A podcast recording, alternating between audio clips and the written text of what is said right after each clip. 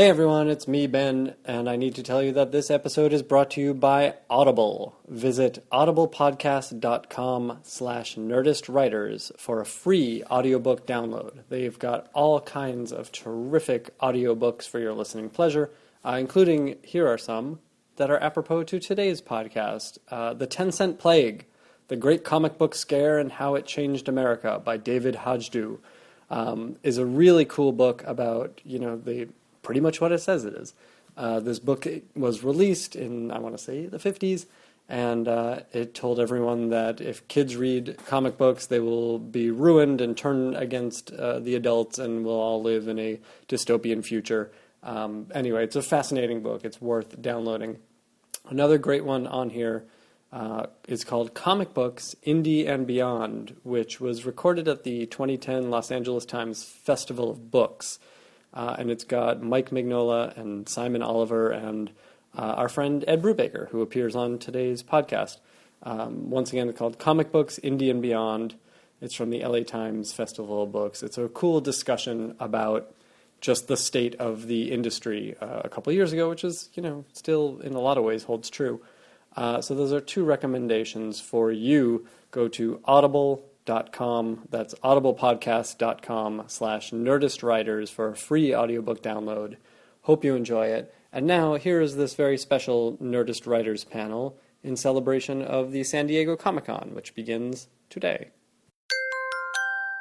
Now entering Nerdist.com. It's the Nerdist Writers panel on the Nerdist podcast channel. Ben Blacker talking writing with writers.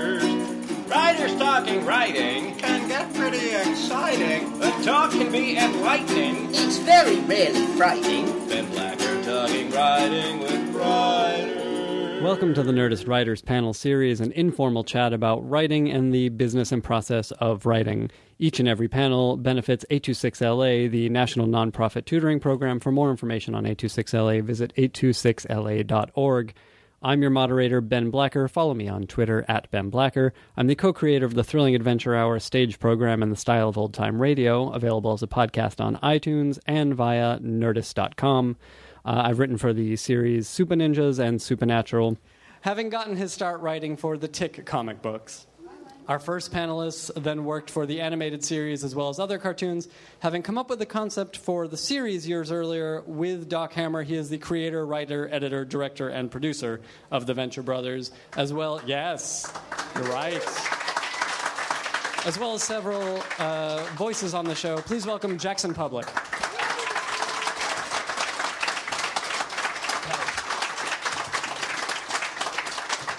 Hi. In comics, our next panelist has written Batman, Sleeper, Gotham Central. He revamped Catwoman with Darwin Cook and brought depth and relevance to Captain America. He's currently working on a number of stories in a number of different media, which he'll tell you all about. Welcome, Ed Brubaker.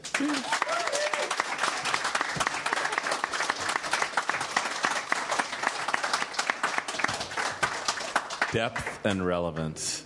It got me interested. That's my middle name. I'm a tough sell, and it got me interested. Death? And death as well. Okay. But also whatever the opposite of death is. This is like the porn version. I want depth and relevance. Oh, no. But not read that. Girth and... Yeah. Please. Since the late 1960s, as a writer or editor, our final panelist has had a hand in every major comic book character that you know and love. He co-created Wolverine, Swamp Thing, The Human Target, Nightcrawler, Storm, Colossus, Lucius Fox, Clayface 3, and many, many, many more other characters. He made Batman fight the Hulk one time. He was the editor on Alan Moore and Dave Gibbons' Watchmen, has written numerous animated programs, and has been inducted to the Comic Book Hall of Fame. Welcome, Len Wein.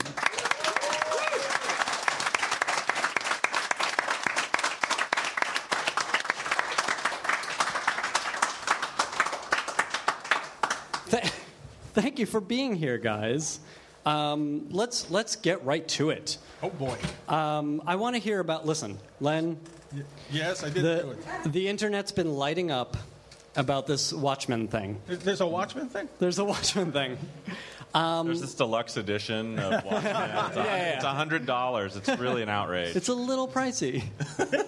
The whole proposal. Let's in the back. Tell us about this new Watchmen kind of expanded universe thing that's going on. What your involvement is. What was going on behind the scenes to finally make this happen? Because I know it's been talked about for years, hasn't it?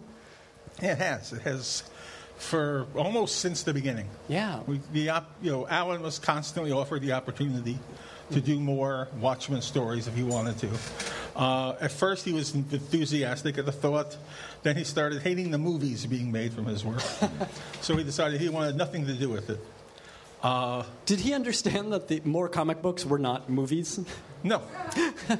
You have to if you've ever met Alan, you'll understand. Really? Yes.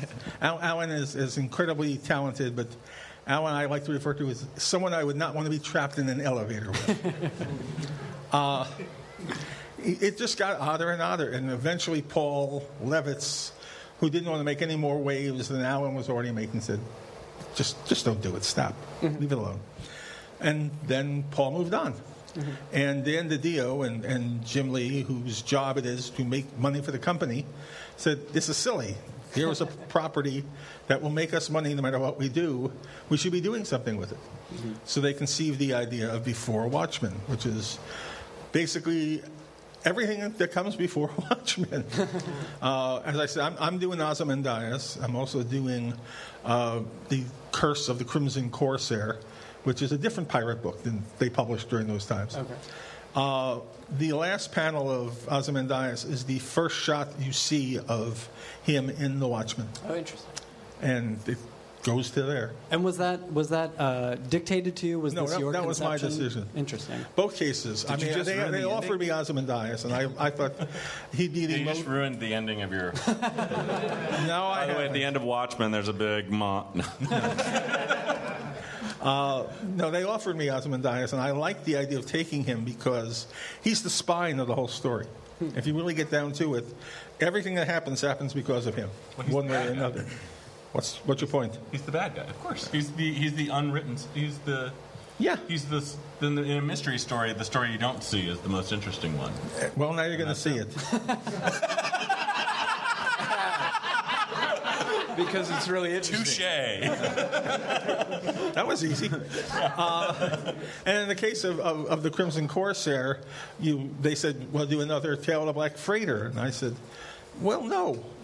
Why not? I said, the whole idea was that in this universe, superhero comics had faded pretty early on because superheroes existed for real. So that DC had gone on and done a line of pirate comics instead.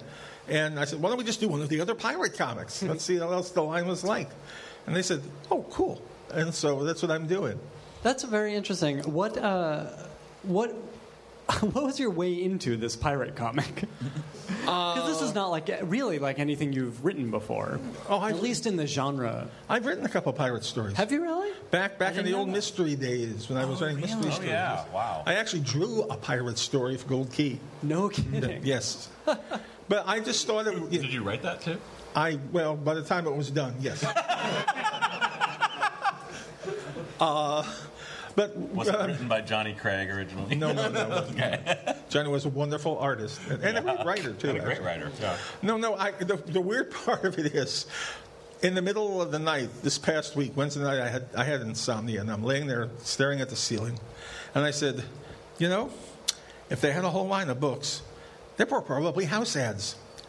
So I realized we're doing a final book that has the last 10 pages of the Crimson Corsair story and a number of other things that I'm frankly not sure what they are yet, what we're going to be doing. But I said, we should do a house ad in that issue. And so I created the entire line of books. That's crazy. Having nothing better to do with my time, I lay there at 3 in the morning and met an entire line of pirate comics. That's really fun. Yeah, do they have the flavors of the, DC Comics that they're the mirror of? I hope so. Was there a Comics Code Authority in the Watchmen world? No, I don't believe there was. Because there was never a Dr. Wortham. Right. He was killed in the war. The comedian. He was killed in the Time War. That was the secret mission the comedian went on. Yes, he took he took out Frederick. Please, Ed, it's the mystery. One of them got too close to the truth. Yeah. The worst part of this, of course, is now I actually really kind of want to write some of these books because they're all different. Absolutely. So I created a whole line of, so you'll see what they are. That's really cool. And you get to read. The worst part of the Crimson Corsair is they're running. You're really selling it. Yeah. No, well, no, for me, not for you guys. Okay. For me, for you, it's the best part. They're running 2 pages in each book in order. Every title, there will be one Watchmen-related book a week, starting the first week in June. Well, your thing is 2 pages in the back of every book? 2 pages in the back of every book. So when I came up with this... Well, that's not a problem, right? Not at all. Having to come up with 35 cliffhangers is not a problem whatsoever. And it's, I look at myself and go, "What the hell did you do now?" Alan Moore would consider it a challenge. So did I. And it's been working so far, actually. 2 pages? My God, I would blow my head off. But that's really the way to get everybody to buy all the books, though. It's why they pay me $1 million. Yeah, if you want if you want those pirates, and you want those, gotta know how this pirate stuff ends. And if Before Watchmen sells wonderfully every issue, it will be because of the pirates. I believe it. Back, I believe and it will spark. Maybe that whole line will. It will. Maybe they'll hire me to edit the entire line of books. Do you really want to go back to editing? Yes, I love editing. Really? Oh, I love editing. Oh, my God. Why? Because you can. Good question. No, I get it, but why? Because you control the whole package. Exactly. Oh. You're king. Yeah. Everything gets to be the way you want it to be if you do your job right. That's great. You control the writers, the artists, the colorists, the lettering. See, most of the editors no disparity to any of the editors I've worked with in comics, but the production cycle of comics at this point is so insane that a lot of the editing comes down to hiring the right people and traffic managing, and then when the production cycle gets insane, it's hiring people and traffic managing and not always the right people. So, well, the trick is to try to keep it the right people. I mean, Mike Carlin was the first editor I worked with who didn't do anything. He just said, my job, he didn't make notes that weren't unnecessary. Sometimes people would just rewrite word balloons for no reason. Oh, yeah. And you'd be like, what? Why did you rewrite that? And, I like the editors who don't feel the need to actually go in there and rewrite stuff. I don't have any of those anymore, actually. Conveniently, prima donna. It's not a clause in my contract. It's just understood. Yeah, well, I have always said that I felt I did my job as an editor best when it appeared I was doing it the least. Yeah. Which was, you hire... You must have taught Mike Carlin that. I did. He said that, actually. You hire the right people, you point them in the right direction, you get the hell out of their way. I'm back to the porn again with this microphone, by the way. Oh, wait, we're not doing a video podcast. Sorry. No. Also, for those listening on radio... Considering the way we're dressed, thank God it's not video. One more question about this Watchmen series. Besides the pacing of the pirate series, what's been a challenge in writing these? Being true to the spirit of the original material, I think, is difficult. How would you describe the spirit of the original material? Well, a guy in a blue suit with that's the distant spirit. No, it's. There's an integrity of sorts to the product that everyone wants to maintain. We're all in competition with each other, not to do a better job than Alan, but to do as good a job as Alan. And it's been fascinating. I have never worked with a bunch of people more excited about what they're doing, more committed to what they're doing, and doing as good a job as I've seen everybody doing. Are you all scared shitless though? I mean, no, I am not. Make Citizen Kane too. Len created Wolverine. Nothing. Also, I hired Alan, so Alan doesn't scare me. Alan never scared me. Isn't he like a wizard? Doesn't have a passport. He may teleport. This is Alan. He can't teleport. After my first year or two, there are snakes in America. After my first year or two of working with Alan, when I realized, every story's exactly the same, I made it a lot easier to work with. Oh, come on! Go back and look at V for Vendetta. No, I'm talking about look at the Swamp Thing. Every issue of Swamp Thing, or every story in Swamp Thing, is constructed identically. He's very much about structure. I don't know. He's my favorite comic book writer. So. I don't think there's a middle. But I probably write. And we all write the same story over and over again. I mean, Archie Goodwin taught me that, and the one time I talked to him about writing. Well, Ed, which sacred cow would you like to take down today? Which sacred cow? Boy, I don't know if I have any. What do you mean? Well, we've heard about Alan. Not so great. One-trick pony. Nobody's ever been a better wordsmith. I absolutely agree with you. He's the guy whose work I always go back to the most. I think he probably, just as far as the voice of comics, there's a lot of great people have worked in comics. I think. If you look at the 40s, the 50s, the 60s, you get these various people who were influential on the voice of their era. Stan Lee's voice went from the 60s up until Alan Moore, really. And I think Alan Moore was sort of an earthquake in mainstream comics. I mean, Len didn't have Stan Lee's voice, but when he wrote Spider-Man, you had to. Sure. I mean, you tried to. I mean, everybody did. And so there was a Alan Moore was sort of a freeing influence. I mean, I was reading Alan Moore before Len hired him. I was buying Warrior Magazine when I was in high school. And, how did you find those when you were in high school? I went to every comic book store. I was a comic nerd. I would spend my afternoons, like, you know, trying to avoid bullies and going to comic book stores all over San Diego, and you know, I there was some really good comic stores there that got like British Imports and Undergrounds, and I was reading like Cerebus and Warrior and what was your Reed Fleming. What was your gateway as a young kid to comic books? My first comics, well, Marvel comics probably. My dad, when I was like 2 or 3, we were. My dad, my brother's a couple years older, and my dad wanted us to get into reading early, and he had been a comic book guy growing up. He was born in the 30s, so he sort of grew up with comics his whole life. And he was in Naval Intelligence, and he went into his office and said, "Hey, Danny, you guys have comics your kids don't want anymore." And he just came home with this huge box of comics and like 1969 or 1970 or something, and the first comic I can remember reading was Fantastic Four #6 with like half the cover torn off. And I know what was the story? It was the Submariner and Doctor Doom team up, and they send the Baxter Building into outer space for some reason. It made sense at the time. Right. Yeah. We can do this. It totally made sense. Because Jack thought it was cool. Yeah, Jack was like, "This will look awesome," and Stan was like, "I guess I can write dialogue for this."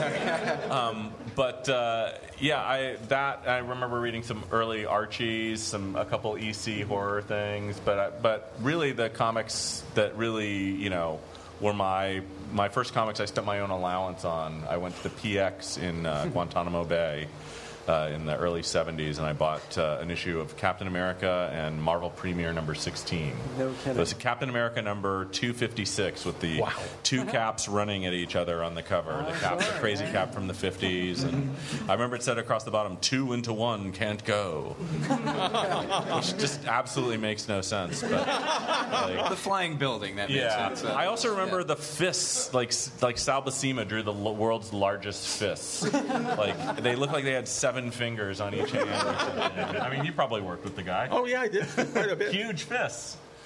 It was the one thing that was... Yeah, exactly, yeah.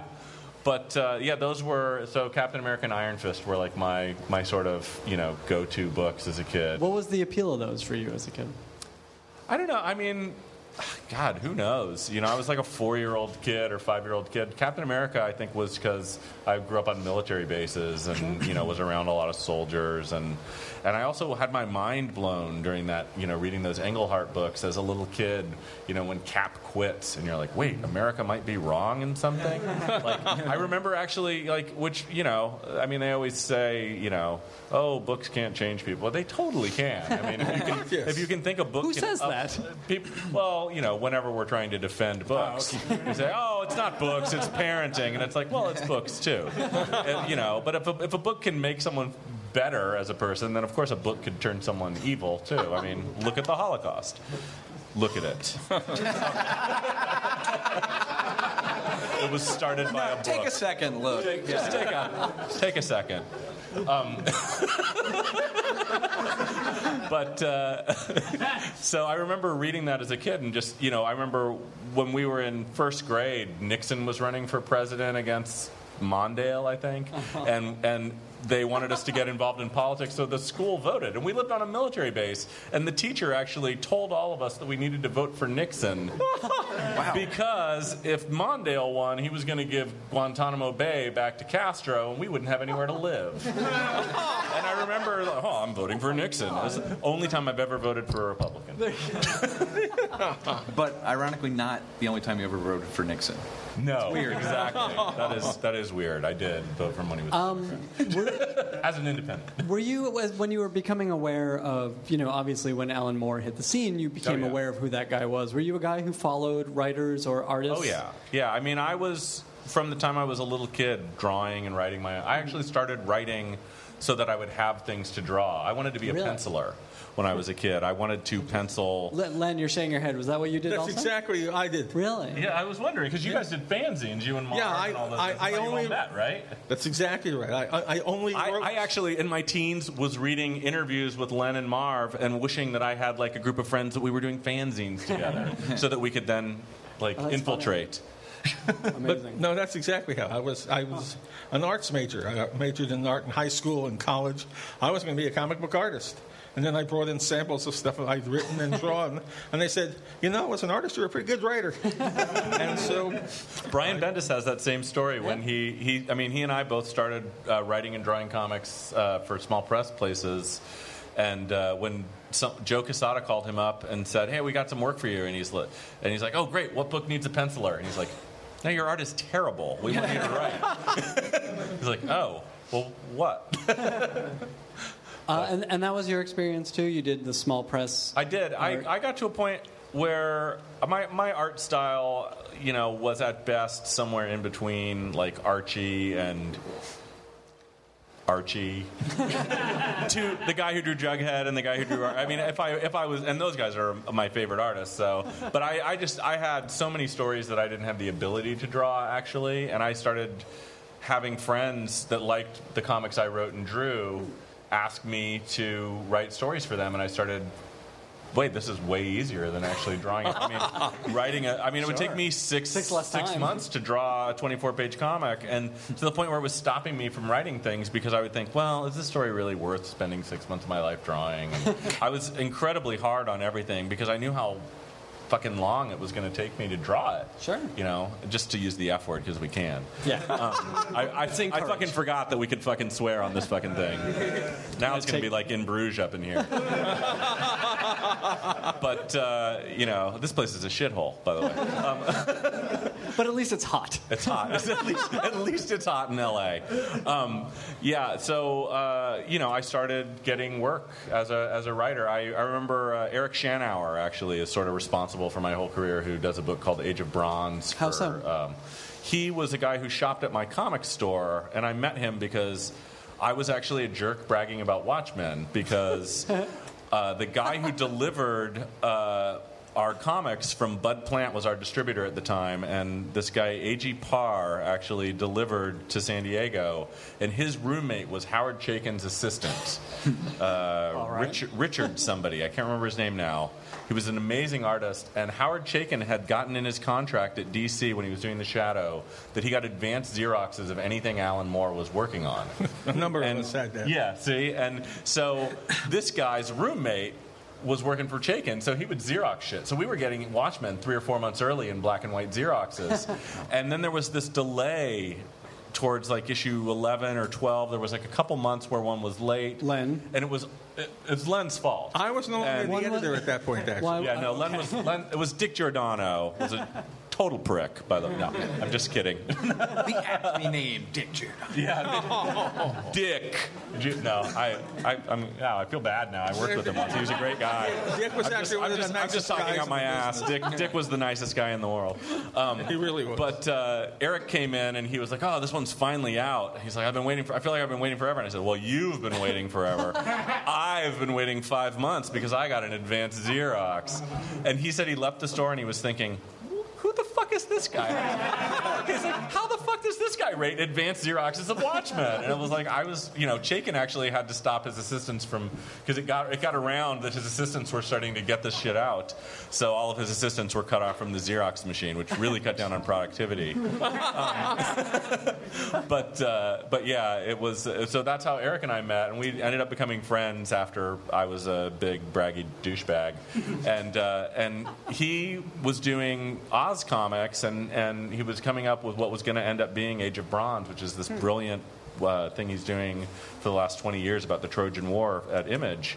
And everybody wanted to work with Eric, and Eric didn't have any contemporary ideas, and I just, he and I had both lived in Guantanamo Bay at different times in the 70s, and I said, well, why don't we just do like a crime story that takes place there, and I'll write it, and you can draw it. And we sold it to Dark Horse just based on the fact that they wanted him to do something. And then I got to write it, and that was like my first real like paying work as a writer in like the... like 1990 or something like that, and then we got nominated. And Tom Cruise starred in it. Yes, Jack Nicholson. How it happens for everybody. But yeah, after that, we got nominated for some awards, and more people wanted to work with Eric, and he just said, well, can my friend write it? And I remember it was Lou Stathis at Vertigo, and he said, well, can this guy write? And he said, well, he's up for the fucking Eisner Award for best fucking writer. And he said, well, yeah, but that doesn't mean anything. Alan Moore's up for that. He just writes the same story over and over. Yeah, exactly. I mean, it's all the same. Let me just cut in right here for a sec, because I want to move on, but I wanted to ask this question. The crime stuff, which is all over, you know, your work, and it's really some of my favorite stuff that you do. Where did this come from as far as influence and interest? Oh, three things. We'll start with three. No.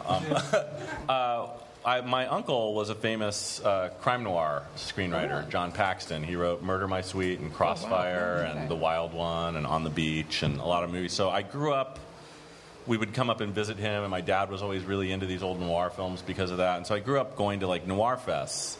And so that was always sort of part of my worldview. And then when I was a teenager, I was kind of a criminal and a drug addict and a drug dealer and a thief and at one point an armed robber. A lot of bad shit. What? I did comics about it. It's all in there. Low Life. It's out of print. Find it on eBay. But that was sort of my life history, was, you know, being a speed freak and stealing shit, and, you know, well, as a teenager. I mean, it's so long ago that it feels like another person, as you know, everything always does. There'll be cops waiting at the door for you. The statute of limitations is long past. But really. A lot of my early comics are about that sort of time in my life as a teenager when, you know, my friends and I in the 80s were all into, like, bands and drugs and crime and stuff like that. And so that was sort of, you know, those two influences sort of combined, and I went through this weird period where I read sort of like every Kerouac and Bukowski, and I got to the point where I was really sick of them, but I wanted to read more stuff like that. And then someone gave me a bunch of Jim Thompson books. I'm like, oh, like Jim Thompson is like Bukowski, but with a plot. and that sort of sparked my interest in trying to write that stuff. And I'd always read a lot of true crime and stuff like that. Like the story that Eric and I did for Dark Horse was called An Accidental Death. And parts of it were based on an actual crime that happened in Berkeley when I was living there, about a guy who may or may not have murdered his girlfriend while she was jogging, and then came home and came back and had sex with her corpse later. As you do. Sure. I mean, it's totally normal if you're going to murder your girlfriend while jogging. While you're there, sure. Yeah, well, I mean, come on, she was hot. Yeah, this is like so. But he said Alan Moore writes the same story over and over again. I just want to say, I would like to point out that I am not the most. Forget it. Yeah. We're on to corpse fucking. Yeah, we're on to corpse fucking. So I don't know if it was actually, but so those were just always fascinations of mine, and honestly, when I started doing, you know, work that I was getting paid to do, it was, you know, crime story related stuff, and I didn't actually think that I could write superheroes or anything like that. I was trying to figure out how I would have a career as a writer if I didn't break in as a screenwriter immediately or sell an option on, you know, a book, which, you know, we could have done had, you know, various people not been running those companies. We'll get to that in question three. If we get to question three. Yeah, probably we won't. We he hasn't even had a question yet. Hi, Chris. Hi. Yeah. Let's talk about, you have a background in comic books as well. A little bit, yeah. That was sort of, but wasn't that sort of your breakthrough as a writer to the public anyway? Yeah, yeah, sure. How'd that come about? Exactly like them. I wanted to be a penciler when I was good. And I actually, to the extent that I did really shitty in the last couple of years of high school, even though I was a bright kid and whatever, because I was going to go to the Joe Kubert school. Oh, me too. And I was like, fuck it, I'm going there. I don't care about my SATs. I'm not going to take that crap. How'd that work out? I quit on the second day. Really? Yeah. Joe Kubert. You actually went? I went. Oh, wow. And I actually just last week finally threw out my big plastic portfolio that you get when you... First get all your stuff. It was a little sad. It was what year were you going to go there? This was 89. Oh, wow. Okay. Why did you quit? Accepted in 80 for 85, and I chickened out.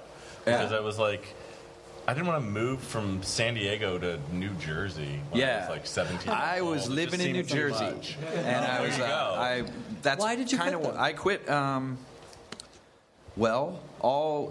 Kubert started up maybe 2 weeks after all my high school friends started college, and I had a girlfriend at the time. I went and visited her down at Rutgers, and I looked around. And I went, oh, it just seemed like an okay idea. For whatever reason, I thought all colleges cost $20,000 a year at the time. I mean, now they do, but now it's. I really was ignorant of what college cost, and we didn't have any money really. Kubert was maybe $5,000 or something at the time.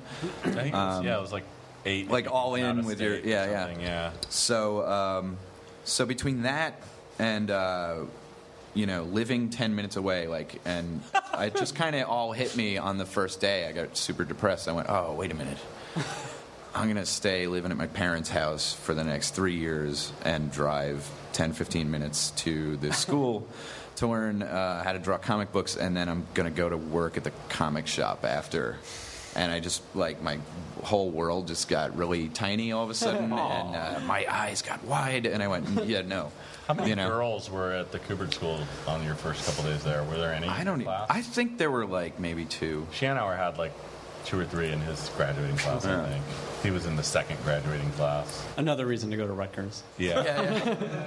So I quit, and I had to go work at UPS for a while because I couldn't get into another school until the next semester. So I went to community college for a while, and then did well at that, and just figured I'd learn comics on my own, I guess, while just learning other stuff to fill my head with. Which seems feasible. I mean, presumably you had been a comics fan. Even their kind of orientation speech was we're not going to teach you anything you can't learn, but the whole point is to condense 10 years of experience into a concentrated thing, Otherwise, you can learn this on your own, but it'll take you a long time, So I was willing to take that chance, and I've never, I didn't become a penciler anyway. So, did you ever publish anything? Yeah, well, that's what was cool. My my boss at the comic shop was kind of really disappointed that I quit the school, and there was a really supportive group of regular customers and everything who were all rooting for me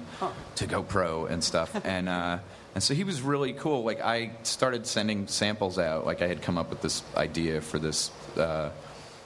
Probably Flaming Carrot influenced thing called Cement Shoes, and I was sending it out to a bunch of different companies, and he was like, tell you what, if nobody wants it, I'll publish it. Wow.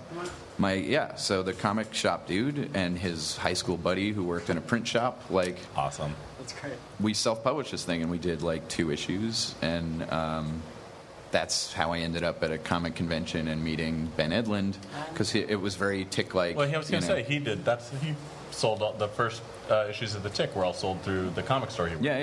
I mean, they became a publisher and still are. Well, that's how we heard about it when I was working at a comic store, and the Tick was this thing that they'd sold thousands of them through this one comic store, and I'm like, what? We can do that? I started printing my own comics and selling them at the comic store. I didn't sell thousands. So this was you wrote and penciled this. Self-published comic. Really badly inked and lettered it. And everything. It was bad-looking stuff, but there were enough good jokes in it, I guess, and Ben recognized the smell of the same kind of sensibility and stuff. It was a superhero parody thing, and so he was like, "Hey, this is pretty good." And I was going to Rutgers by that time, and he sent me a letter after the convention going, "Hey, well, we want to do some other spin-off Tick comics." I think the animated series was about to get underway, and they knew that he'd be pulling away a little bit, and they needed some spin-off. Yeah, I didn't realize he was still so involved with the comic even once the animated show started up. Were they just kind of running things and saying, here's what the plan is, and we need to make more because now people will know about? Yeah, and I guess he was into the idea of like, oh yeah, let's do the Chainsaw Vigilante, and let's have somebody keep the Tick in print. And he fully intended to go back and do the whatever the 12th issue, 13th. Anybody know that one? 13th. Yeah. And so the series they put me on, the whole idea of it was, okay, in the 13th issue, the Tick disappears into a closet for 5 minutes, and when he comes out, he's been on this bizarre adventure that maybe took a year or something, but was instantaneous. So that was my crappy mandate for the series that I did, so that, like, you know, started us off on like, oh, it's got to be kind of, you know, time travel-y, interstellar, whatever. And so, and I kind of hate that stuff. So I wrote some not great stories. What was the stuff that you liked, either, you know, in comics or out of comics, that you were into? You know, like on the humor side, I was just discovering. Well, I mean, I was really into, like, Flaming Carrot. I was into the weirder kind of stuff. And I was just starting to discover, like, Dan Clowes and everything. That was, like, huge. That was kind of college. That changed my drawing style, changed my idea of what I could call a comic book, you know. Because I kind of knew I would never have the drawing chops to, like, do a serious superhero comic. And I was maybe getting out of them at the time. But on that end, I was super into, you know, Frank Miller and stuff like that, you know.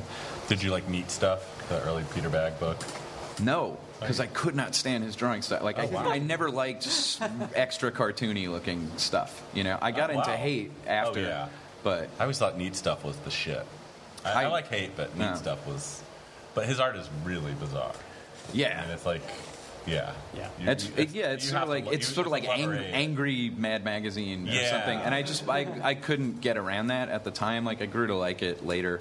I always loved Studs Kirby, the angry radio. I was into Evan Dorkin a lot. Actually, that was kind of a big, weird, big influence on me, because that was kind of when I discovered black and white indie comics in a way. I found one of his 2-page strips, and I Xeroxed it and put it up in my locker, and everybody thought it was just the weirdest, funniest thing, you know. Was that Milk and Cheese? Yeah, it was like a super early Milk and Cheese, and that's what kind of turned me on to some of these other things. And I got, like, somebody gave me the, like, the Matt Groening Life and Hell books for Christmas that year, and suddenly I went, oh, newspaper comic strips suck, and they could be this instead. And so, like, in my high school newspaper, it changed what I started doing, you know, in those comic strips. And I was doing comic strips in my college paper and everything. And that stuff, you know, made me go, oh, I don't want to be a successful syndicated comic strip guy, and I don't want to be a superhero comic guy. I want to, you know. I probably suck at those things anyway, so I started kind of doing my own thing, and, you know. And so, I'm sorry, go ahead. No, go ahead. In approaching those first Tick comics, which you were writing and/or drawing? I was writing. Weirdly, they were like, "Hey, your pencils aren't really strong enough to do." The drawing, but you can do the covers. That was weird. Really? So I did. That's the opposite. Exactly. Yes, so I wrote. Yeah. Well, wait. There was a rule. Well, it was like a '70s thing. If the cover was great, the art inside would suck, and if the cover sucked, it would be like George Perez inside. Yeah. You know, like that was kind of. Did you guys do that on purpose? Yeah, we just wanted the fucker. Iron Fist was like that. The covers were better than right. Well, Well, John Byrne drew, it was like the other way around. Yeah, John Byrne. They wouldn't let the dude do the inside. That's my favorite John Byrne stuff. Is the I think that was during an era where Gil Kane drew all the covers too. So you really have to not like Gil Kane to say that. What's wrong? I don't know. With you? I just got the essential thing, and I'm reading it. And I'm going, they never let this guy do the covers. Yeah, there was a period where there's some really bad covers on Iron Fist. I have to say, I was our whole goal when we got Iron Fist. Fraction and I talked about it, and we just wanted to do one more issue than Byrne and Claremont had done. That was our goal. How many did they do? They did 15. We wanted to do 16. That was lofty goals. As long as we lasted, because no other Iron Fist run had ever gone that long. Wow. And we were just like, I just want to beat John Byrne one time because he's such a jerk. Yeah, and I apologize. My run was an issue, I think. Is that right? Yeah, an issue. Yeah, you did an issue, right? Yeah, I did. Was it premiere? The second half of the origin. Oh, yeah, that's right. That's the first comic I bought. Marvel Premiere number 16, drawn by Larry Hama. Yep. Holy shit! We've been sitting here this whole time, and I had no fucking clue. You owe me 20 cents. I owe. What's the deal with Iron Fist? I like Iron Fist. What attracted you? He did kung fu.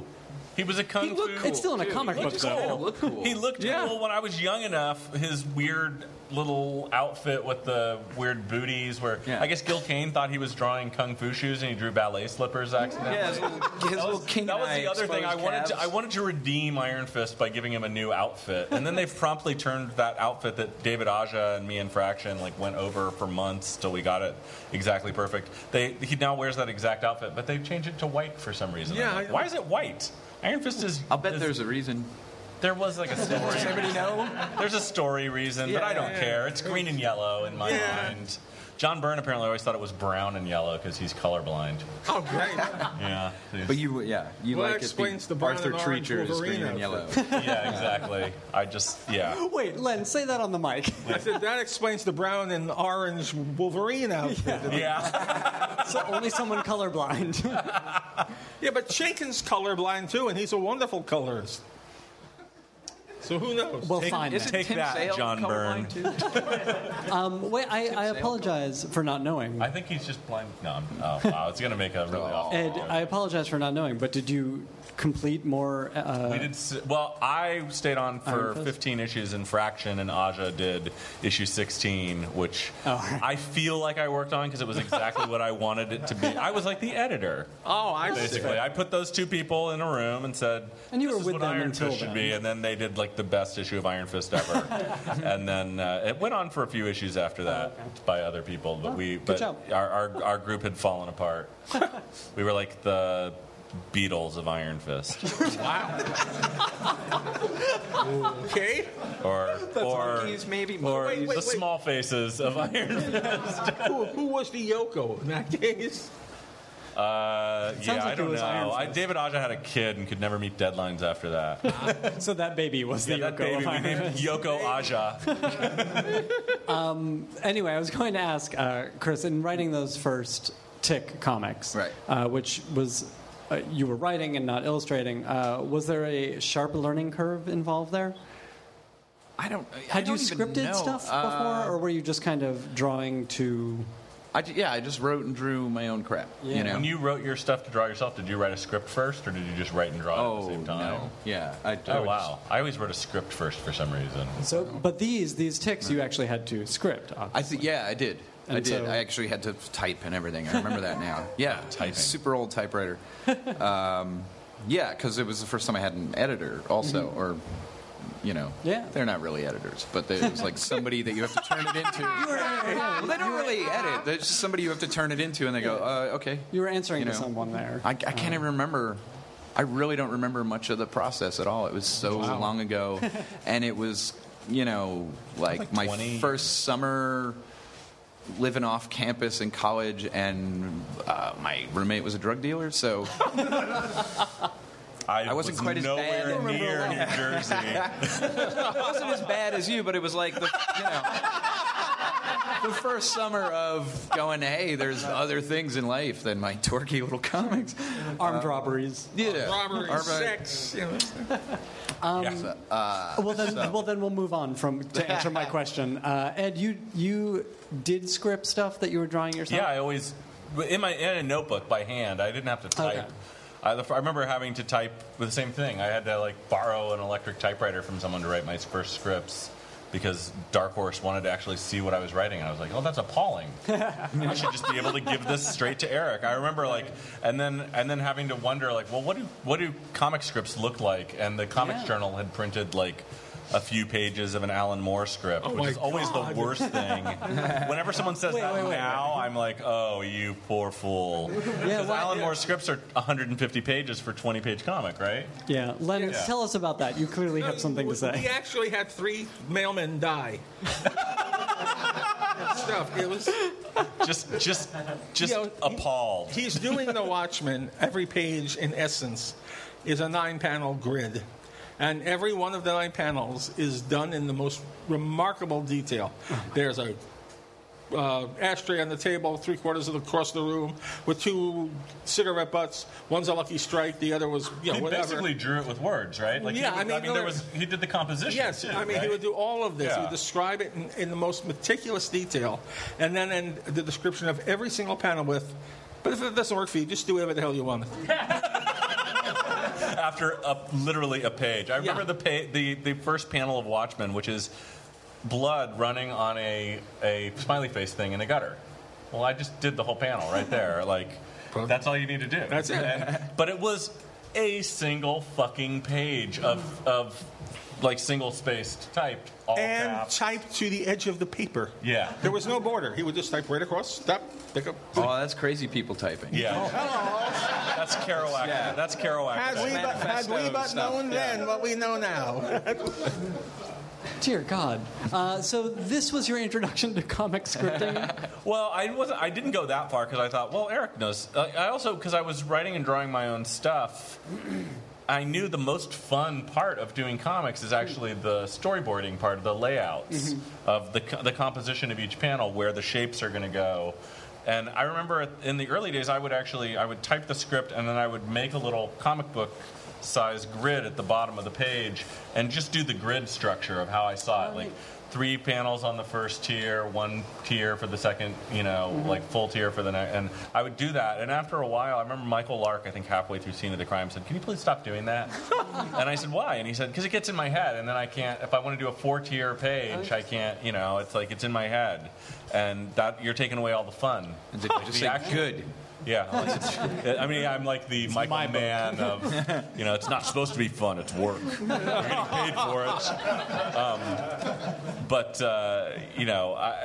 But I always, even in my head, I still, every script I write, I still, on whatever page, I'll tell the artist what's going to be the full tier or the big panel because, the big panel especially, yeah. But I never would go, he's in the foreground, the amount of detail. And then you see, Eddie Campbell and Dave Gibbons would show you what the pages would look like when they actually sat to draw them.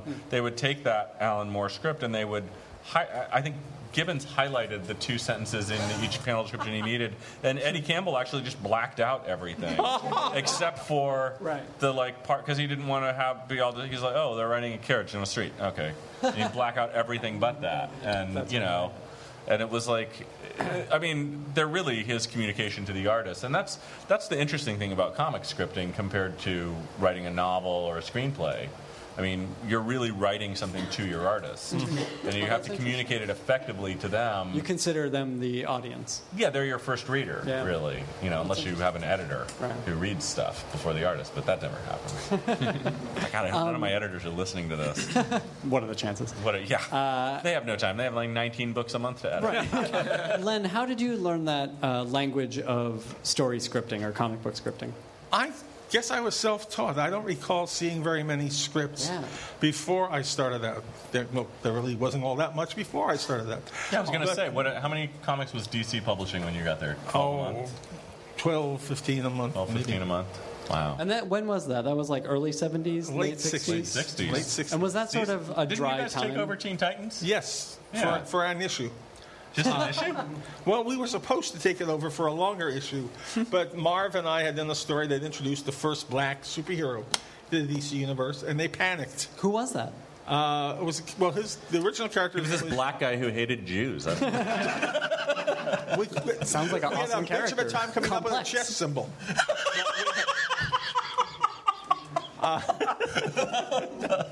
Sorry. No, it's a character called Jericho, a name Marv later used for a whole different character. Yeah. And Nick Carty. Oh, yeah, Nick Carty did the art. It was beautiful. Man, he's the greatest. The art was spectacular. And we did the first issue, and we were finished. And then Carmine Infantino saw it and said, we can't do this. We may offend some of our retailers down south.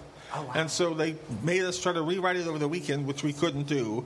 And Neil Adams, who was at the height of his powers, said, give it to me, I'll fix it. And so Neil kind of went and rewrote our whole story. Huh. But we got sort of blacklisted because of that. Jeez. I had just been given Tomahawk and The Challenges of the Unknown and Metal Men to write. Marv had something else. And they all got pulled before we even got a chance to do them. Wow. Really? The whole human Metal Men, there was a little section, if anybody remembers that book, Swords and Sin, where they all got secret identities. That was all my stuff. Really? But most of them never saw print with my name on it. So Marv left the industry, decided to become an art teacher, moved to Lake Ronkonkoma, New York. Mostly because it was fun to say, I think. And I went down the block to Gold Key. Yeah. And they were kind of staid old company, but they were a comic book company. And I went in and had a meeting with Wally Green and Paul Kuhn, his assistant, who were both lovely gentlemen. And I said, hi, my name is Len Wein. I'm a comic book writer, and I would like to write for you folks. And their response to me was, I'll never forget this. They looked at me and they said, you're not going to put black people in it, are you? No. What they said to me was, in God's name, why? In God's name, why? Yes. Gold Key in 1968. 68. And I said, I like your books. Yeah, what did you write for them? I wrote The Twilight Zone. I wrote Star Trek. Zone, didn't you? Oh, my God. I wrote Star Trek for them for several years. I wrote Were they doing those Microbots, Mod Wheels, all kinds of books. Mod Wheels with Alex Toth? Yes. You worked with Alex Toth? Wait. Yeah. Oh, my God. What is possibly the concept of Mod Wheels? It's exactly like Hot Wheels, except cheaper. Yeah. And you have to have, like, cool outfits when you play with them. Exactly. Yes. But the funny thing was, when I picked up Mod Wheels, the cast of characters was virtually identical to the cast of characters in Hot Wheels. So I made a couple of minor adjustments, added the characters who were missing, and just continued writing like it was the same book I'd been doing before. Oh my God. That's great. It drove them crazy because I knew the business better than they did. I knew the artists and such. And so I got the first issue of Mod Wheels in, and I said, oh, it's great. You know, you've got Jack Abel is penciling for you guys. And they said, no, that's Sal Trapani, who was Dick Giordano's brother, was doing it. I said, no, it's not. He's inking it, but it's being penciled by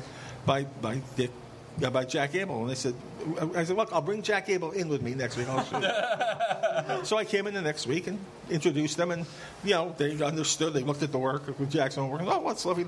And they started hiring Jack on his own. So I did the next issue of Mod Wheels, and the art came in and said, oh, Jack Sparling's working for you now. And they said, no, oh, never mind. Bring him in. So I brought Jack in, and then Jack Sparling started working for them. Wow. And then I got a phone call from South Japan going, you're fucking me up. Stop it. And I said, stop hiring other pencilers. Draw it yourself. That's what they're hiring. You were getting all this ghost work? Yeah. That's awesome. That's crazy. Wow. It was a lot of fun. They come to trust me. I was. So that was like the tail end of Gold Key as a publisher, it really was. It was in their last maybe 5 years, but they trusted me. I was designing covers for them, sketches which were being painted by I just blanked on his name, but the wonderful painter who painted most of their covers. Yeah, I completely revamped Star Trek because whoever had been writing it had never really watched the show, and I watched the show and I said no, they don't have Spot backpacks. Was constantly crying. They don't have. And so I got Star Trek online. This is Star Trek. Kirk and Spock rarely had sex with each other. I kept that. I thought that was interesting. Red shirts are winning all the fights. Red shirts are coming back. It was a lot of work. They all went down. They're all, hey, we're all wearing red for this album. Yes, rocket exhaust does not come out of the... Everyone could hear you scream in space. Yeah, and they whatever I told them. I mean, it was fine. That's what, so wait, did you go from Gold Key then to Marvel? I went from Gold Key back to DC. One of the other reasons we were fired is that somebody had been stealing original artwork, and it was assumed, since we were the youngest guys there, Marv and I, that we were the only ones who would care about it. And we all know who it is. Yeah. No, I wasn't. Actually. Oh, really? Oh, okay. He did plenty of that. It's a good thing you didn't say that on, I know. On Mike. Yeah, he did it at Marvel. No, it was one of the old pieces. Well, yeah, it's legendary. It was unrecorded history. One of the old editors at DC who was having an affair and was spending the money. Oh, that you could say on that. No. No, Gil. He wasn't fucking a corpse. Gil Kane was legendary. He's gone now for stealing artwork because he was always in debt to somebody and behind. Were you there the time that Gil let us print it first? Yes, exactly. John Porten, God rest him, big bear man, was at Church of Production, walks in to see Gil sliding up an issue of something into his portfolio, and it hadn't been printed yet. It was Barry Smith. It wasn't Barry Smith. It was a Barry Smith Conan. And John, who was a 6'8", an imposing man, looked into Gil and said, Gil, look, I understand your problems, and we're not crazy about what you're doing, but can we at least publish this one first? And Gil went, oh, sorry. Here. Comics was such a more interesting industry back when it was all stationed in New York. Oh, God, it was the Wild West. It was. I loved working in comics. You know, we closed down more companies. We're still trying. Well, there was a famous thing. I had hired Jim Shooter as an assistant. Oh. Well, I'm going to hell when I die. I've got it nailed. I understand. And there was more dick measuring going on between me and Jim than anyone else in the business. And one day we're in... And this is just about the size of their dicks. Remarkably enough. One day we're in the production department right outside of my door as editor-in-chief, and we're Indian wrestling, Jim and I. You know, when you put your feet against each other... At Marvel. You put your feet against one another's feet, and you grab each other's arm, and then you try to throw each other off balance. And the rest of the editorial staff had circled us. They were all kind of watching what's going on. And as we're doing this, all of a sudden, we lurched to one side. And we hit poor Roger Stern, who was not a large man. Roger was a slight person. Jim is 8'5". And Roger got airborne. Roger got knocked off his seat, sailed across the room, out the production room door to the wall, which was right across, into the wall, down, spread-eagled out. At the precise moment, Stan was leaving the office for the day. So Stan doesn't break stride. Stan steps over Roger's semi-conscious body, glances into the room, sees me and Shooter still out, and goes, "Stay alive, men," and goes home. That's one of my second favorite Marvel story is... I was editor-in-chief, and I had come out to California for one of my first conventions. And I had gone to Disneyland for the first time. And I went, well, you can't come back and not give people gifts. So I had Mickey Mouse hats made up for the entire editorial staff, with their name on the back, stitched. And I handed them out that day. And so the entire production department is working, sitting there diligently doing the jobs, all wearing Mickey Mouse ears. Who knew years later this would be... The irony of it. And Stan leaves for the day. And Stan... This was all... You could hear it. Stan goes past the door, and you can hear the double take. Almost at the... What? And all of a sudden this happens. And Stan looks in, sees what's going on to confirm he had seen what he had seen. And I go to tell him. He says, no, don't tell me. I don't think I want to know. I just left the office. I leave the entire editorial staff sitting there with mouse ears doing the thing we were doing. That was at DC. We used to... Neil Adams got him to let us all work late when he was working, because that's the only way Gil made his deadlines. Gil had the group, the Krusty Bunkers, as we were all called, who were his assistants, who fill in blacks and fill in stars. You were one of the Krusty Bunkers, too? Briefly, yeah. Oh, my God. Were you part of Manny Hands? No. Okay. I was one of the Krusty Bunkers, briefly.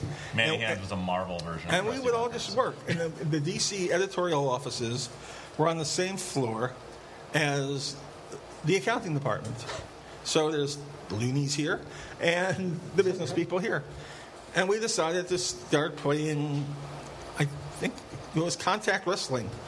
And so we were all running around the office at 3 in the morning or something, because we're all a little nuts at this point, hiding behind other people's desks. And finally Neil and I met each other. We caught, and he started grappling. And the two of us were wrestling and trying to figure who's... And we lost our balance and went right through one of the cubicle walls, leaving an S-shaped hole. And which one we loved? Oh, it's 4. We should go home. And we should just measure our dicks and be done with it. Yeah. and we keep hurting people. And remarkably enough, the following Monday, there was a new edict. The following Monday, new edict was, no one's allowed in the office after hours anymore. We don't know what happened. We don't think we want to know what happened, but we don't want it to happen again. DC was always much more pranky than Marvel. When I was working at DC, I wasn't working at the office, but when I was working for DC, I would always hear these crazy stories. When I was writing Gotham Central and Catwoman, uh-huh. I remember Shrek came back from a vacation, and his entire office, like they had moved everyone else's furniture into his office and piled it high. So he opened his office door, and that was it. And he just was like, oh, all right. And went over and saw that all the offices around him had nothing in them except a chair and a guy with a laptop. What's the atmosphere at the big companies these days? You guys can both speak to this. Sheer terror. Yeah, right? I don't know. Well, they're real businesses. You know? Yeah, I mean, it is. I haven't been out in a year. But even working for them in the capacity that you do, I mean, you're still contracted to Marvel, right? Sort of. That doesn't sound complicated. Yeah, no. It's. I mean, I don't do as much work for them as I was a year ago or a couple years ago. I'm sort of, getting to the point where, I can't keep up the schedule, and I have outside comics work that I'm pursuing that I've been wanting to pursue for a long time, and and so I'm sort of having to lighten my comics load to be able to do that because you're not doing drugs again, are you? Only in comics. But you can't do 5 comics a month and have time to write screenplays or TV pilots or any of that stuff. I mean, I've turned down a lot of work over the last 5 or 6 years, and I've gotten to the point where I was kind of like, well, I'd like to actually pursue this stuff. So I've basically lightened my load a lot. But the I mean, honestly, the tone at, I don't know, I haven't been at DC for a while, but I've talked to friends who work there, and it doesn't sound like it's much different. They're putting out, their editorial staffs are overburdened. Mm-hmm. They're all handling, it's the typical corporate thing. You get rid of people and everybody else takes on more work. You do more for less. I mean, Marvel's been there, probably 10 times in its existence. Mm-hmm. I'm sure, 5 years from now, Marvel will have a lot more staff. And, it's an ebb and flow with comics, it seems like. It always does.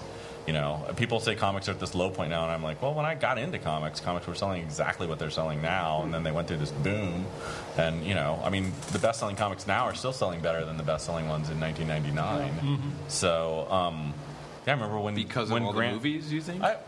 I think just because... Like the culture at large gives a bigger shit? Yeah, I don't know, honestly, why. I try not to think too far outside of my own books. Mm-hmm. But I just remember when I was working at DC, it was a huge deal when Grant Morrison's first issue of JLA came out, because it was the first book that they'd had that broke 100,000 in a certain number of years. And I was just like, wow, I had no clue. And, Marvel at that point had 3 or 4 books up near there. But, I mean... The sense I get from my friends who work at DC is the editors are stressed out, sales aren't as good as everybody would like them to be overall, and it's a market that's constantly trying to put out new material and everybody trying to do the most that they can with the least that they've got. Mm-hmm. So it's a tough industry, But the great thing is like. Comics is still selling about what they were 10 years ago. You can't say that for books, Like, I think the fact that comics audience is so tied to the collector's market and people having grown up wanting these things, the kind of comics that Marvel and DC publish that a lot of the other people publish, it's just not the same experience reading it on your iPad for people, of a certain age or older. Like, I read comics on my iPad if I can't find it or something and I really want to read that thing. I don't feel the same sense of... it's part of the paper part of comics is part of the enjoyment of it. And the smell of old paper. Yeah, exactly. I mean, I love, reading comics. It's one of the things I probably haven't gone a week in my life without reading a comic. They do pile up, though, don't they? Oh, my God. Yeah. I've stopped keeping my monthly comics. About twice a year, I just find friends who want to, but I've been doing that for, like, 10 years now. I haven't been really... I collect the trade paperbacks and the hardbacks. You know, but I'm a book collector. You know, I was raised by a book collector. I assumed as a kid that you went to anyone's house and all their walls were made of bookshelves full of books because that was my house. You know, and I remember every time we had to move, my mom just cursing my dad. But, you know, now I get it. It's like, oh, yeah, moving's a huge hassle when you have mostly books to move. Very, very heavy. Yeah. All right. I can't believe we've used up this much time already. But we got to go down the line and talk about the things that... Let's face it, we're all here to talk about. Let's talk about the Venture Brothers. I don't care for it myself. But I don't. I personally have. I find it distasteful. It's just crap. It is. I mean, animation is so over. Yeah. Where did this come from? It's not the same on your iPad. No. Where did it come from? It actually is. Yes, it is. Exactly. It looks great on the iPad, actually. Really cool. Does. All right. How did it develop? How did you guys sell it? Tell me about that. What was that? How did it was actually? We have plenty of time. Super easy to sell. I have to. I mean, I was either it was. I wrote an awesome pilot script, or my timing was. It was a little of everything. Like I wrote. It just kind of clicked with me. I had dicked around with some notes for these characters for a long time. Tried to start a couple of comic stories that started getting too long, and so I put them aside because I was just supposed to do like 6 pages for an anthology my friends were doing, and it would be this would be 18 pages and I will never draw it, you know. And I wasn't really good enough. Like I had been out of practice, I think. So I had a bunch of notes, and then just like kind of one night, I just went, oh wait a minute, this all kind of goes together. Like I just put the 2 or 3 stories together and just started typing in Final Draft. And I banged it out in like 4 nights, and at the time I was pitching something else with a friend of mine that was getting turned down slowly, and they were like, you have anything else? I'm like, yes! I have something way better than what I've been pitching to you. And then they read it and went, nah. You know, they went, we think the retro thing would get old really fast. This was Comedy Central. Oh, wow. And then the Tick live action series, like that pilot happened like kind of the same month as I did this thing, like that. Ben got his call for that thing, and then it was like, let's all go do that together. So I kind of put it aside, and it almost got developed actually by Will Vinton Studios, weirdly enough. Wow. Yeah. Wow. Like when I moved to LA to work on the Tick, like I got an agent, and he's like, all right, I'll try to sell your pilot thing on the side. And Will Vinton Studios optioned it. And I went up to Portland to visit them. Were they going to do claymation? No, they wanted to. They wanted to bust into CG. Oh. And I was like, no, I really see this as a really crappy looking, like making fun of old Marvel cartoons kind of thing. But when I went up there and they showed me their CG reels, I was like, oh, wait a minute, that's way more subversive. Like, you know, the kind of bad on purpose thing already felt old to me. And I was like, oh, if you could make it beautiful but really mean-spirited and weird, like, that would be great. So it was like, oh, yeah, let's make a gorgeous, weird, you know, dark show that's funny and put it on, like, HBO or something. We would make television history. And then that didn't happen. So I happened to pitch it to Adult Swim during a month when, you know, they had the money for 3 pilots that year, and they had greenlit 2, and they hadn't found anything else they wanted to make. And they were like, yes, we'll do it. I just, you know, sent it to them, and they called me and went, yeah, we want to do it. And I went, great. And we don't really have any notes. And I was like, oh, okay, really? Great. Even better. Yeah, so yeah. So is what we saw in the first episode or the pilot almost pretty much what you wrote? Almost. Well, yes. It's all what I eventually wrote. Yeah. And Doc came along at some point, too. Doc came along later. We were sharing a studio at the time. Like, I would just go there to draw because I lived in a 1-bedroom apartment with a roommate. She had the living room, I had the bedroom. So, like, I needed a place to go work. And I just moved back from L.A., and I was pretty broke. So it was like, you know, $150 a month or something to have a desk in a room with like 6 other people who are all gone now. It's Doc and I are still in that same space. No. Everybody's gone. We smoked them out, like literally. Smoked them out. Yeah. So yeah, about a week before we started. Yeah, yeah, all of it. Not the pot way, no. But we literally smoked too many cigarettes and. frighten them with our weird relationship, or just constant clicking with each other in the best of ways. But a week before we started production on the pilot, I got a call, and it was Mike Lazo, the head of Adult Swim, was finally involved. And so he went, yeah, I'm reading your thing, and second act's super gay ass. He said super kinda, gay ass? Yeah. That's the kind of note I get from him, which is awesome. Yeah, because and he's the only person who ever gave us notes. No, it was like there were a couple of moments he's like, I love, you know, you got me. I love the first act. I'm with you. It's all great. And then second act, just get super gay ass. So yeah, so I tried to get him to, you know. I have never gotten that note. No, but that's what's awesome is that's the only note you get from him. Like he goes, yeah, you had me, you lost me. This part sucks, and so he leaves you to figure it out. He's not a. He was never a guy who's like, no, do this, you know, or take this stuff out. So I had to punch it up. Like a week before we started production, and that was no big deal. There was like a very frightening moment in that conversation where he's like, "Yeah, I just don't see a half-hour show here. This is more like one of our 11-minute ones." Yeah, and like I was told later that like the, you know, the development person who brought me in was like panicking. I was like, "I thought we were about to make," and she was apparently holding up a sign to him that said, "We made a deal. The contract is for half an hour." You know. What did they have on at that time? Because that was sort of. It was really early. I guess they had. They didn't. The only half-hour stuff they had was stuff they had acquired. So I guess home movies would have been on at the time, and then. God, I don't even know if they were running like Family Guy reruns yet, which are still the best rated thing on that network.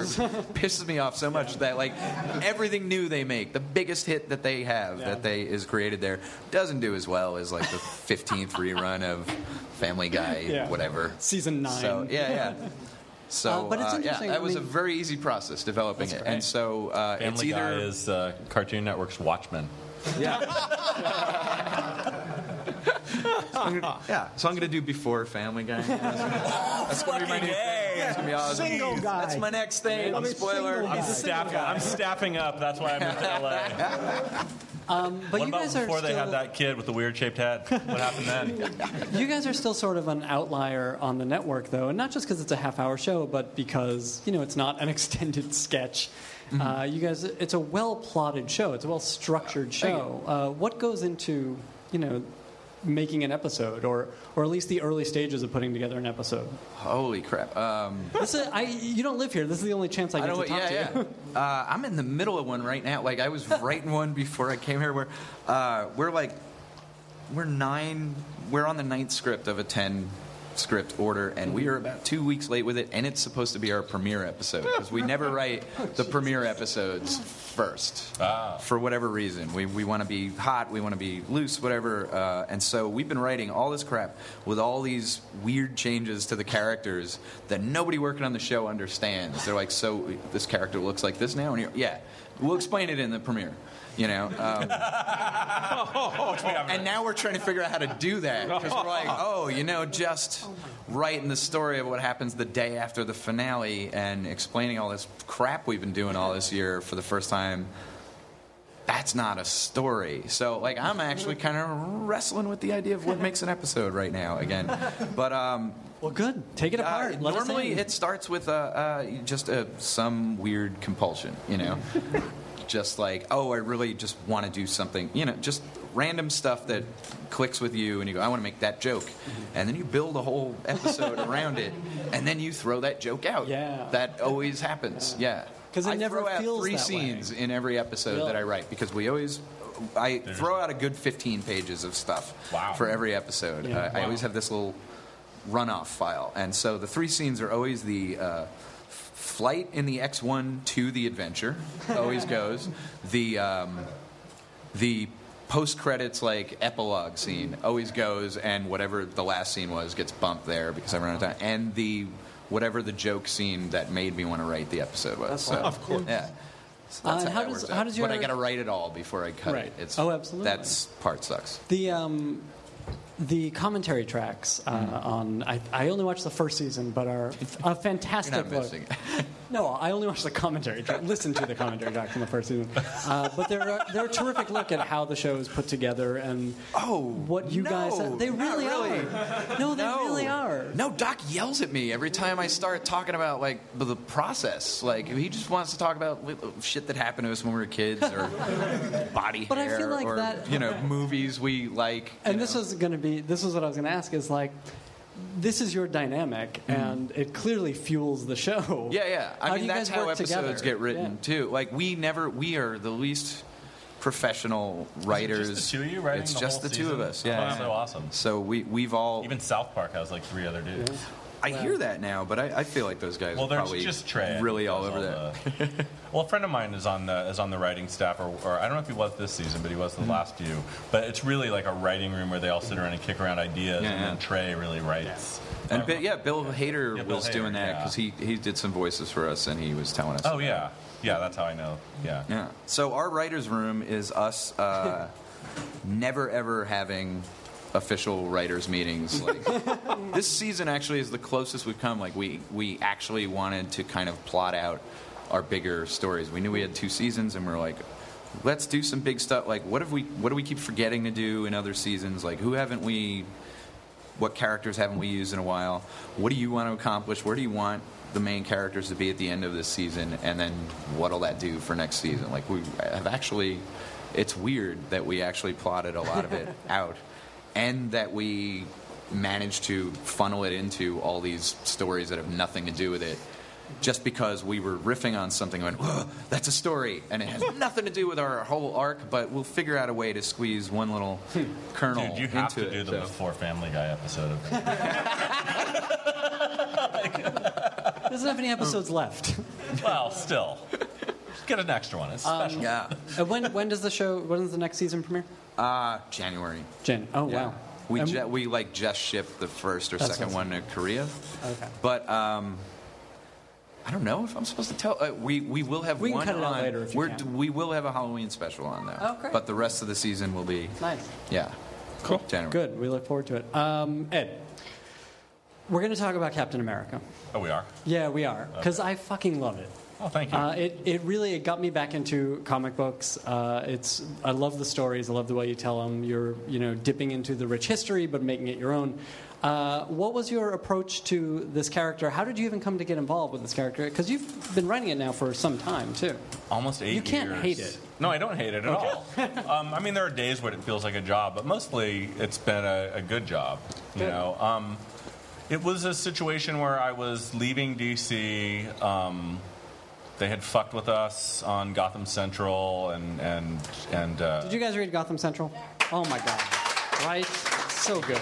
I was not leaving like unamicably, but it was clearly like I'm gonna go try and be somewhere else for a while. Like I'd had a good run, I'd done some stuff I liked, but Dan DiDio had screwed me a couple times, right in the face.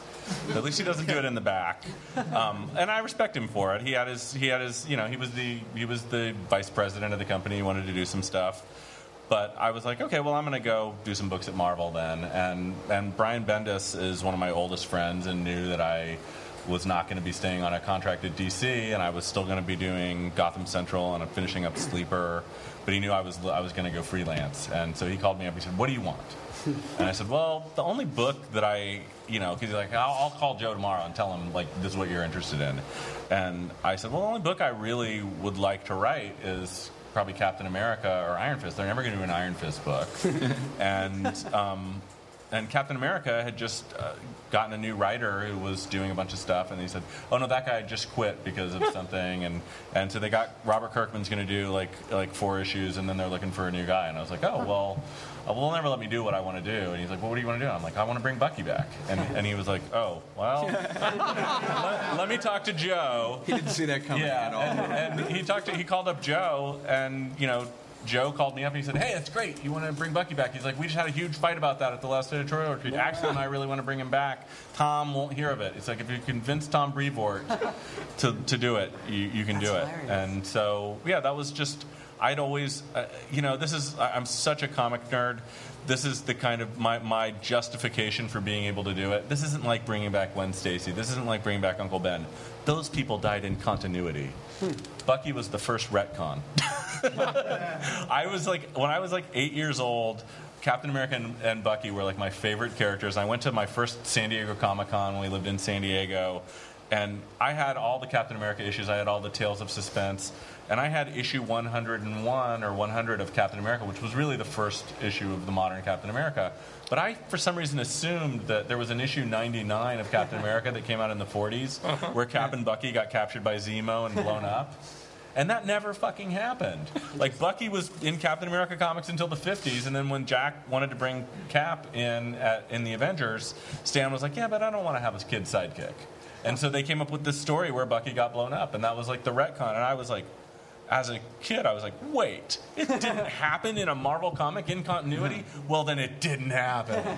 And so, like, my whole life from, like, age 8, I always thought, if I ever get Captain America, I'm bringing Bucky back. and so it was literally the most comic nerdy kind of.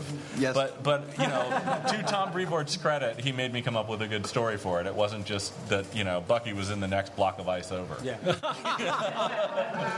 and became a fascinating character, too. Yeah. I mean, he's literally Marvel's most popular character since Wolverine and Deadpool. Wow. Like, as far as the Winter Soldier. That's wild. Like, to think that you could bring Bucky back and not only have people accept it, but kind of love it. We're doing a monthly series of the Winter Soldier now, and it's kind of amazing.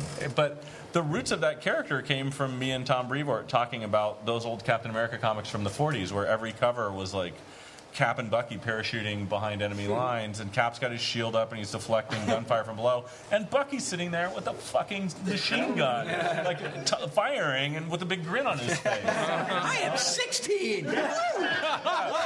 And then this is a metaphor. He actually looked like he was like 9 at the time. I moved him up to suck 16. It, Robin! Yeah, suck it, Robin. Yeah, there was an issue of like the Young Allies where Bucky is like got a flamethrower in one hand and like Toro's dropping an atom bomb on somebody, and this is like the cover of the comic. And so these guys, when people would like tell me, well, Captain America never used a gun, and I'm like, are you fucking kidding me? When the comic was actually aimed at children and aimed as a propaganda tool, there's an issue of Captain America where he picks up a stationary machine gun, which you have to. Not a human being couldn't pick it up. Captain America picks it up, puts it on his shoulder, and kills 300 Japs. Which he called them Japs, which is why I'm saying it that way. Take that, Tojo, who I think was actually on the page, maybe even suck it. But literally, this is what the comics were actually coming out at the time. I'm like, no, he used a gun in like every fucking issue in the 40s, actually. He only stopped using a gun when in the 60s, after post-comics code. Sure. That's fascinating. But what kind of super soldier doesn't kill the enemy? Yeah, I mean, and that's what I love in the movies. He's actually like using a gun and a machine gun. It's like, of course he would. He's not gleefully killing people like he actually was in the 40s. He's not the Punisher. He's not the Punisher. He's not a psychopath. Yeah, he's not a psychopath. But yeah, it was just always a character that I think because I grew up on military bases, but I'm a fairly left-leaning person. I felt like I kind of liked that Captain America was a guy who sort of idolized FDR and yet spent most of his adult life in the military. I thought he would not view anything from one extreme or the other and sort of be able to remove himself from those kind of political situations. And just a character I kind of thought was cool and wanted to, do. And your is there an end in sight to the story? Yeah. Okay.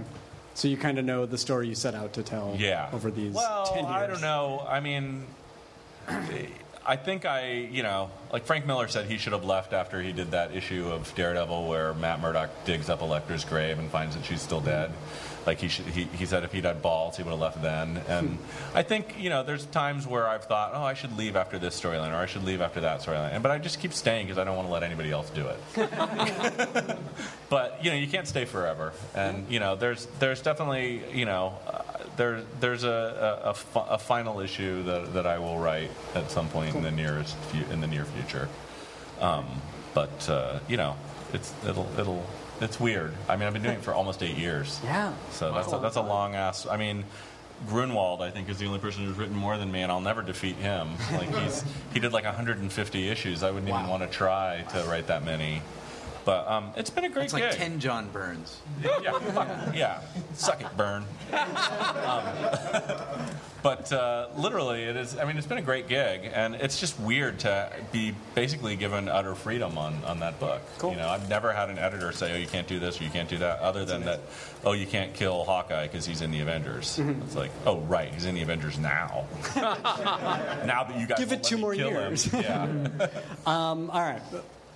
We have so much to talk about, and I want to be able to get to questions, but in looking at this Roots of the Swamp Thing collection, yes. It has a nice introduction by Len in which you talk about the creation of Swamp Thing coming from a very personal place. Do you recall that? Yes, vaguely. Tell us about the creation of that character.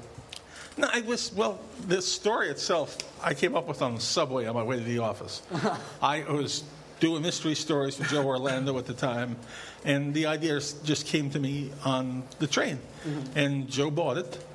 What was that basic idea like that you went in and told them? Well, I that's what I would do. I'd show up once or twice a week with ideas and go, "How about this one?" He'd go, "Yes." "How about this one?" He'd go, "Yes." Words, swamp. Thing. Yeah. Well, it got its name from the obvious. I kept when I got the assignment, I kept referring to that story as that swamp thing I'm working on. That's how I got named. Awesome. That's literally how it got named. That's how that 70s show got named.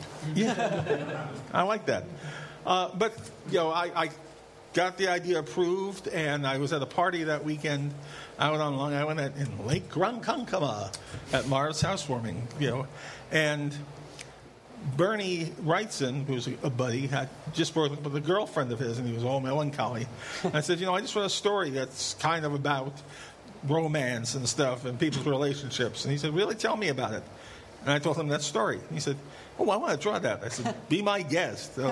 I don't imagine Joe's going to say no. And Joe went, gee, best artist in comics, please draw my story. Yes. And you are welcome to. Yes, exactly. So that's how we got the go-ahead. And the book sold like a son of a bitch. It outsold everything else that month. It outsold. And that was in the days when they just shipped a ton and they gauged sales based on how many got returned, right? Yeah. It was awesome. The best-selling book that outsold everything else. I wish we had that day. What do you think people responded to in that book? The emotional aspect of it. It had a great cover, too. Oh, yeah. That was Wheezy, God bless her, on the cover back.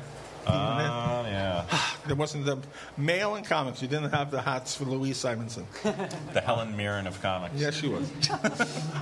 But, you know, the book sold so well, they came back to us and said, we'd like to do a regular monthly book. And Bernie and I were, you know, in our early 20s and full of integrity. And we said, no, we don't want to spoil the story. It's a great story. If we do another one, we'll take away what makes this one special. And it took me a year for me to go, or we could just start all over again, which is what finally happened. On a Saturday morning, I woke up and went, wait, we don't have to do a sequel. Let's just start from scratch and do the same sort of thing with a new story. Hmm. And so I called Joe Orlando on the weekend and said, why didn't you guys do that with Before Watchmen? You're not helping me at all. You know? I'm sorry, I'm stepping on your story. And so Joe said, that sounds great. I said, let me call Bernie and see if I can talk him into it. And I called Bernie, and he said, oh, yeah, that would work. That was a year? A year. And we called Joe back and said, okay, we're cool. And he said, great, we're on the schedule. Let's get going. We did. That's hilarious. And did you ever feel, I mean, sort of the same question of you were going to run out of stories with this character? Well, I've run out of stories with almost every character I've ever written, except Batman. I could have stayed on Batman until I died. Wait, Eddie, you're shaking your head. Why? How many issues of Batman did you write? Oh, I don't know. About 3 or 4 years worth. Wow. And then I edited the book for another 4 or 5 years after that. Why did you leave Swamp Thing? Well, when Bernie left, Bernie was... It's funny enough, it all comes back to women. Everything was back to women. Bernie was dating a young woman after the fact who was convincing him that it was all his reason the book was successful. I had little to do with it. And I got sick. And so she allowed him to take the opportunity to go in and go, I'll do the next issue by myself to keep it going. Because that way he could prove it was all him. This is where freelancer paranoia comes from. Never get sick. And I got sick. I got well much quicker than they expected. And I said, well, it's a lovely story, except, and the editor and me even then went through a long list of everything he'd gotten wrong. Oh, wow. And Joe agreed with me. I said, look, there's still time for me to rewrite it. I'll change the story. But Bernie was so embarrassed that he left the book. Huh. And without him, I was not having as much fun. I got out. I just blanked on his name. Oh, shame on me. He's in there. The guy who drew the other three, Esteban Marotta. Oh, yeah. Whatever. Beautiful artwork. The art was great, but I just wasn't having quite the same fun. And so after three issues, I said, maybe I should just go too. And so I left the book. And the nicest thing that ever happened was Paul Levitz coming to me after the fact and said, I just want you to know I went through the figures. When Bernie left the book, the sales didn't drop one copy. Oh. When you left the book, they plunged. Wow. And I went, wow. So I was responsible. Who knew? Yeah. Well, you were the king, man. Well, I just assumed. I mean, come on, me, Bernie Wrightson doing what he was doing. That was the weirdest comic coming out then, yeah. And it's one of those things. I remember when I was getting into comics as a teenager, when you could go to comic book stores and get back issues, those were like prized things that you had to hunt down. That and like the Marshall Rogers, Englehart Batmans, sure. And they were all these short runs. And I always kept thinking, why the fuck did these guys quit? These were great. I assumed that they didn't sell, but then they were apparently amazing selling. They sold well. Now I get it. Like, because when Lark left Gotham Central. We kept doing it for a while, but it just wasn't the same. Yeah. When you have that synergy with an artist, I had the best time with Bernie. We finish each other's sentences. The funny thing is, too, you're talking about the Engelberg, Rogers, Batman. I took over for Engelberg. Yeah. That's how they lured me back, in fact, to D.C. They gave me that book. And I did the first two issues, the only two issues. Jim Aparo. No, with Marshall. Didn't you do some Jim Aparo? Oh, I did a lot of stuff with Jim later on. Yeah, you did Batman Murderer. Yes, Murderer. That was my first Batman comic I read. The Untold Origin of the Batman I did with Jim as well. Oh, I love that one, yeah. But the funny thing was, after two issues, I got called into Joe Orlando's office. And I said, what's up? And he said, I don't know how to tell you this, but Marshall doesn't like your scripts. He really is not doing. And I went, oh great! I've quit all the top books at Marvel. I've come back to DC to do this book. I'm about to get my ass fired on it. And I said, so what do we do now? He says, I don't know. Who do you want to replace him with? And I went, what? He says, No, you're writing the book. If he's got a problem, he's leaving, not you. Holy shit! Wow. And so I went, thank you, career, and went on from there. It was odd. Let's before we turn up, we're gonna have time for like one question. I'm sorry, guys. Will you all come back if we have these guys back? Not you. Plan it around your schedule. I'll see you. Let's talk about Wolverine, okay, the creation of, and then the new X-Men also. The new X-Men was an idea that came before Wolverine, weirdly enough. There had been a lot of discussion in the Marvel offices about the fact that a lot of the titles were selling very well in various countries overseas. And somebody thought, maybe if we did a book aimed at these countries, we'd sell even better. So for months and months, there was discussions around the office of bringing back the X-Men, which had pretty much flopped, as an international team of superheroes and having heroes from the countries where the books were selling. When I was asked to do Wolverine, and that was from Roy Thomas. I was doing Brother Voodoo at that point, among things, and they were all set in the Caribbean, and I like to write accents, so they all had Caribbean accents. Did you create Brother Voodoo? Yes. Oh, not the name, everything but the title. Everything but the title. What would you have called him? Barry Voodoo. Just brother is a little. Uncle Voodoo. We changed him to Dr. Voodoo, yes, which I thought was ridiculous. Dr. Voodoo, Voodoo Doctor. Yeah. Witch Doctor, that doctor over there. Witch Doctor. But Roy wanted us to see how I would do a Canadian accent. He said, I have a name, Wolverine. Come up with a character to go with it. I'd like to see you write a Canadian accent. So I did research. Wolverine, short, furry creatures with razor-sharp claws and incredible tempers will take on creatures 10 times their size. I went, That's easy. There and there's the character. I decided to make him a mutant on the off chance someone else who ever ended up with the X-Men book would have a Canadian mutant if they wanted to use one. Wow. I didn't know it was going to be me at that point. I actually thought it was going to be somebody else. But they offered me the same. How far ahead of that was the annual? Oh, about 6 months, 8 months. Oh, okay, so the same year. Okay. I think it was.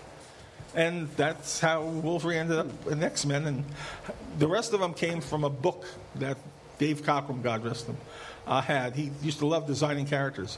So he had these notebooks full of characters he designed. And we said, well, let's sit down with the notebook. Maybe we can find appropriate characters. Oh, wow. So we found Storm and Colossus and Nightcrawler and Thunderbird and a couple of others we all thought would be great characters and went ahead with the book. Book came out, at which point it dawned on us, the whole idea originally was to find characters from countries where the books were really selling. No one had ever told us what countries those were. So we had simply made up whatever countries worked for us. Transylvania and Africa. It worked for us, so we just did whatever we thought was right. That's hilarious. All right, let's take a couple of questions from you guys. If you have a question, come down to the aisle, and I will give you the microphone. I will hold the microphone to your head. Yes, we don't trust you people with electronics. Keep your questions brief, please. Yes or no questions. Yes or no questions are always good. True or false. Does anyone have questions? True or false? Yeah, we'll take that. There's one of them. Truth or dare, we'll do. We could do multiple choice. Wait, I can come over. Multiple choice. Oh, I like multiple choice. Yeah, multiple choice. Let me hold it. All of you. Yeah. $1,000 instead of numbers. For everyone, because you had mentioned before that you were cutting back on your workload to work on other scripts and things for other mediums. What is everyone working on besides what you're currently working on? That's a great question. Yeah, I'm glad you got to it. Thank you. What are you guys working on? Len, start with you. Well, aside from Ozymandias and the Crimson Corsair, I'm writing episodes of Ben 10, the animated series, a show I love. I've done like 7 of them so far. And I'm also writing for the new Beware the Batman CG animated series that starts on Cartoon Network. Not this fall, but next fall, I think, because CG takes some time. Yeah. So I'm doing all those things. I'm also doing a story for this year's Doctor Who annual. Oh, wow. For ADW. You love accents. Huh? You love accents. It's not accent. This was a weird case. Somebody a couple of weeks ago asked me, is there ever a character you haven't written you wanted to? And I said at the time, no, I guess not. And then afterwards, I said, oh, that's not true. I love Doctor Who. I'd love to do a Doctor Who story. And at Anaheim at WonderCon, I'm having dinner with Joe Hill and some of the folks from IDW. And Joe looks at me and says, the same question, is there any character you've ever not written that you would like to write? And I said, yes. And he said, who? I said, exactly. My God. And the great part was... which character? Yeah, the great part was that... Brother Who? Brother Who. Great answer. Brother Who, the Who brother? Chris Ryle, who's one of the editors at IDW, looked at me and said, we can make that happen. And I said, really? He said, yeah. I said, yes. So I'm doing a story for the annual. And that's my favorite title ever. It's called In Fez Station. In Fez Station. Yes, if you're watching the show. Nice. Yeah, because Fezes are cool. Brubaker, what are you working on? I am just finishing up the screenplay adaptation for Coward, which was the first criminal book. I read it last night. It was great. Yeah. Oh, thanks. I read that whole fucking hardcover. It's awesome. Wow. Oh, thanks. I loved it. David Slade is attached to direct that, and I just hung out with him the other night to make sure he still is, and he is, because he's directing the pilot for Hannibal pretty soon. Yes, indeed. And I've got a couple of TV things that are too early to really talk about, and writing Fatale for Image for Sean Phillips. Thank you. That's like our best-selling thing that we've ever done. It's totally crazy. It's like we're overnight success after 12 constant years of putting out material. And doing The Winter Soldier at Marvel, which is, pretty soon will be my only monthly, mainstream comic.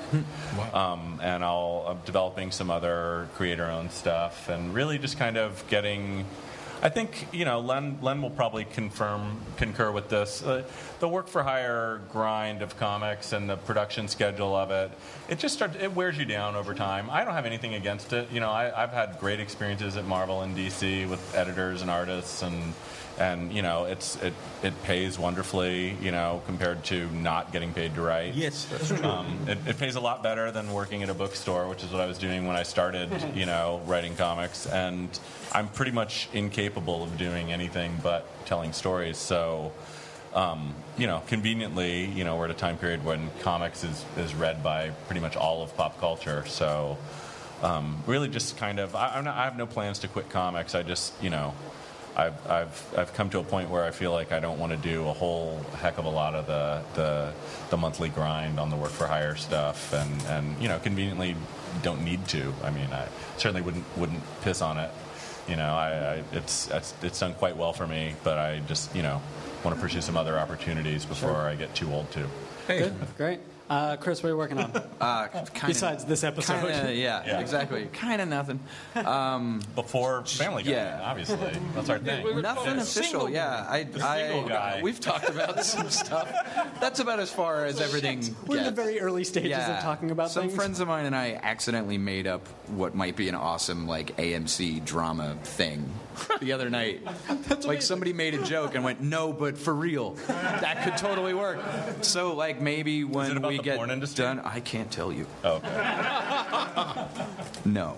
Oh. But that's the next. I don't know. Show. So maybe when we're done, like right now, like I direct the show about 10 hours a day, and then I go home and write. So when I'm done writing, I'll get a weekend off, maybe.